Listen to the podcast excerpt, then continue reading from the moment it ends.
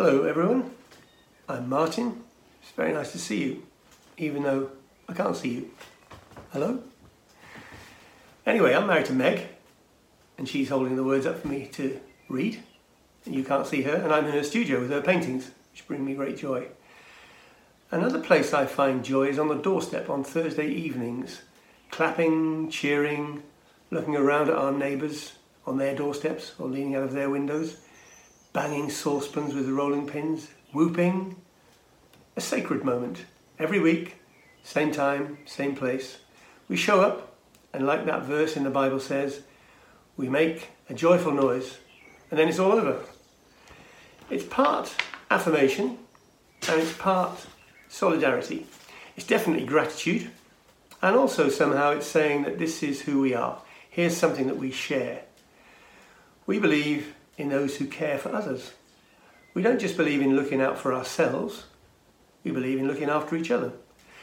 And then this unlikely window in our lockdown is closed again. But the light that it lets in is not completely extinguished. I am left briefly illuminated, full of a glow that I can't quite put a name to.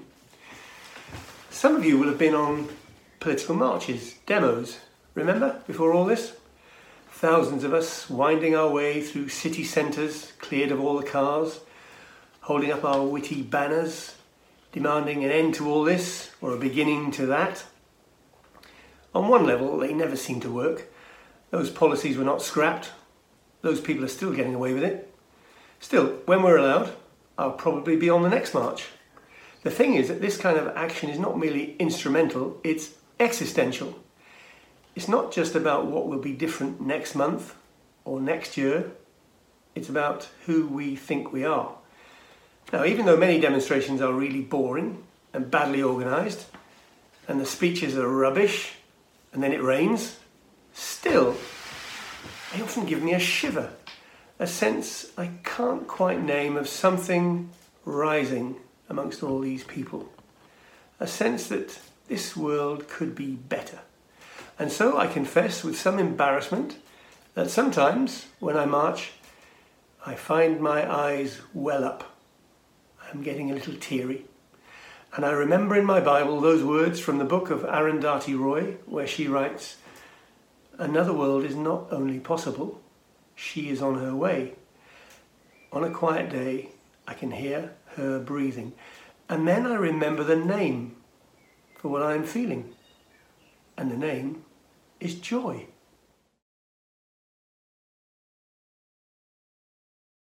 In the spring of 2020, we have no reason to expect joy. It feels like a kind of denial to even begin looking for it. Sadness is everywhere. Every day we hear of someone fallen ill with the virus, someone who's died, friends losing their job, or cannot pay the rent, people's future disappearing, People tired of being alone, not sleeping. Grandparents who become untouchable. Someone has pressed the pause button on history and we're all in freeze frame on the screen. Normal service will not be resumed. It's just when we might be feeling abandoned or forgotten or given up that joy sometimes shows up. For instance, if you're in the fields on the night shift in first century Palestine, hungry, cold, counting sheep by moonlight, this is when a messenger arrives with one of the most famous lines in history Fear not, for behold, I bring you good news of great joy that will be for all the people. This angelic reporter doesn't announce happiness or contentment. She doesn't bring good news of great glee. It is joy that is the promise, just when there shouldn't be any joy. This is because joy is often an act of defiance the singer songwriter Tracey Thorn described how one December, a few years ago, Christmas was overshadowed as their family waited for the results of a medical test. Later, she wrote a beautiful song called Joy. Take a listen when you can. When someone very dear calls you with the words, Everything's all clear, that's what you want to hear, but you know it might be different in the new year. That's why we hang the lights so high. It's because of the dark we see the beauty in the spark. The song, she says, is about Christmas being a sort of defiance of darkness. We have to strive for joy, even in the face of its opposite. Sometimes we choose joy. Joy is an act of defiance, an act in favour of a world that we want to believe in, that much of the time we can't find the words for. In their long struggle for freedom, the Palestinians talk of the beautiful resistance. Joy is a word in the lexicon of that beautiful resistance. Sometimes we choose joy, other times joy chooses us. It wells up inside from some hidden depth. It catches us unaware. A holy thing, a moment of divine kidnap, and it may not hang about. The Israeli poet Yehuda Amichai writes of the blurriness of joy. He says, We have all these words for pain throbbing, wrenching, burning, sharp, dull but our language for joy is plainer. The blurriness of joy and the precision of pain, he says. I learnt to speak among the pains.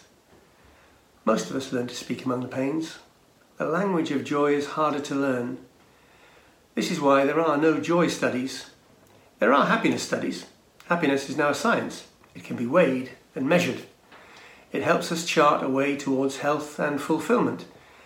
For instance, once our essential needs are secure shelter, sustenance, safety we know that happiness is embedded in good relationships. But joy, joy is not so quantifiable. It is, as the poet says, blurry. Joy reminds me of how the 14th century mystic Meister Eckhart described the divine. God is like a person who coughs while hiding. So too joy the mischievous rustle in the long grass of your life, and the disappearance, the momentary intuition that all will be well. We learn about these fruits of the Spirit in a letter that Paul, the early Christian teacher, writes to a community of people in somewhere called Galatia. They were having a massive fight about who was in and who was out, about the marks of the true followers of Jesus, and some people, as you know, are still having that fight. Okay, says Paul, Here's nine signs of a good life. Let's call them spiritual fruits. What to look for when your life is rooted in divine earth. Some of these fruits, kindness or self control or patience, we can cultivate over time as we practice our faith. But joy is different. It is both something we can be awake for and also something that wakes us up. And unlike happiness, joy is not the opposite of sadness. In fact, this strange gladness may sometimes disclose herself in our sadness, even in the hardest of times that many of us face today. Joy is defiant, joy will show up. The psalmist puts it like this Weeping may tarry for the night, but joy comes with the morning. Joy is a stream bubbling up from deep within the human soul, from the essence of us from the place which remembers we are made of love. Unexpected, unannounced, joy will surprise us. In a lovely phone conversation, in the song of a bird, a card that says someone understands, reconnecting with an old friend, in the success of someone else, in some deep communion, maybe a moment in a prayer when silence finally quietens your mind or in tears of our loss. An email arrived this morning from a poet friend describing his bewilderment and loss with the death of his mother. But the photo that came with the email showed his mother as a young woman in a look of laughter and unrestrained delight as she held her baby son. The sheer look of joy on her face, unguarded, not posed, he writes. That's a rare thing to encounter and I'm grateful. Henri Nouwen said that this life was a time in which sadness and joy kiss each other at every moment. This life, sadness, but also joy. We won't find joy in the same places as each other, but joy is always there, and she will always surprise us. If not tonight, in the morning.